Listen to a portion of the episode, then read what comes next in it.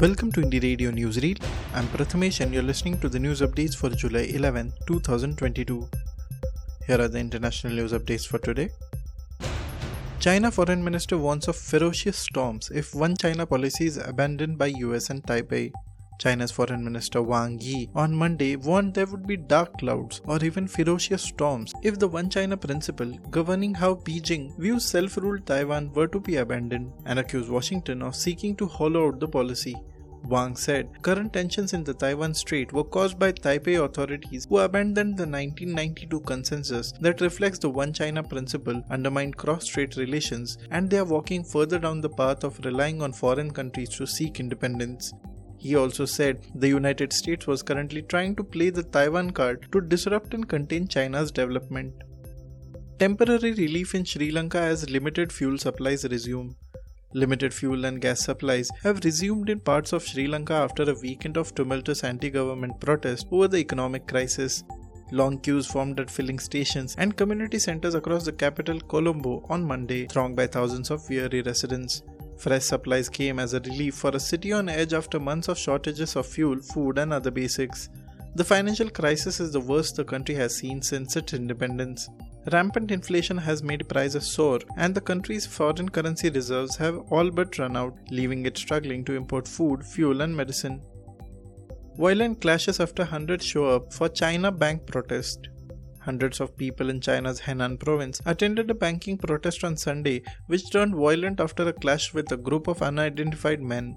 Protesters said the banks had frozen the deposits because of supposed upgrades to the internal systems, but had not been in communication since.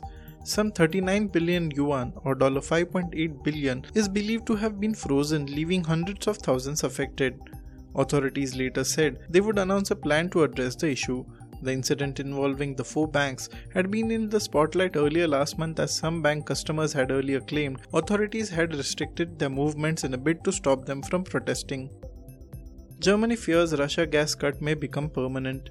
Russian natural gas supplies to Germany via the Baltic Sea pipeline Nord Stream 1 have been halted for 10 days for annual maintenance work.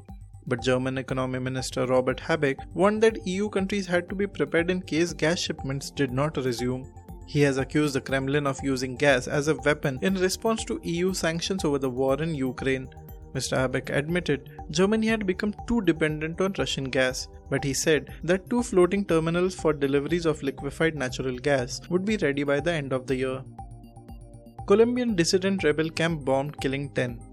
At least 10 people have been killed in an operation by the Colombian security forces targeting a group of rebels who rejected the 2016 peace deal.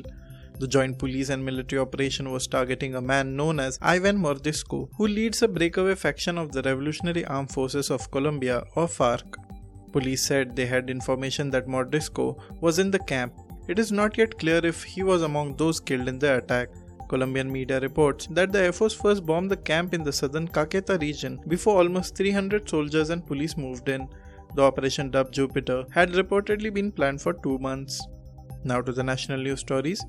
Supreme Court sentences Vijay Mallya to 4 months in jail. The Supreme Court on Monday sentenced fugitive businessman Vijay Mallya, who was found guilty of contempt of court in 2017, to 4 months imprisonment and a fine of rupees 2000. A bench presided by Justice U. Lalit also directed him to return the US dollar 40 million that he had transferred to his children with 8% interest within 4 weeks' time, failing which it said attachment proceedings will be initiated against him.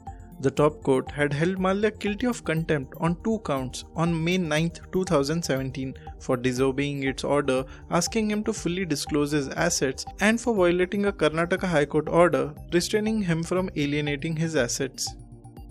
ED asked Sonia Gandhi to appear before it on July 21st. The Enforcement Directorate or ED has asked Congress President Sonia Gandhi to depose before it on July 21st for questioning in the National Herald newspaper linked money laundering case, officials said on Monday. The 75 year old Ms. Gandhi was issued a second summon by the Federal Probe Agency for June 23rd, but the Congress leader could not keep the date as she was strictly advised to rest at home following her hospitalization on account of COVID 19 and a lung infection. Ms. Gandhi had sought postponing of the June 23 summons by four weeks and hence she has been asked to depose before the agency on July 21st, the officials said. UP court sends Muhammad Zubair to 14 day judicial custody.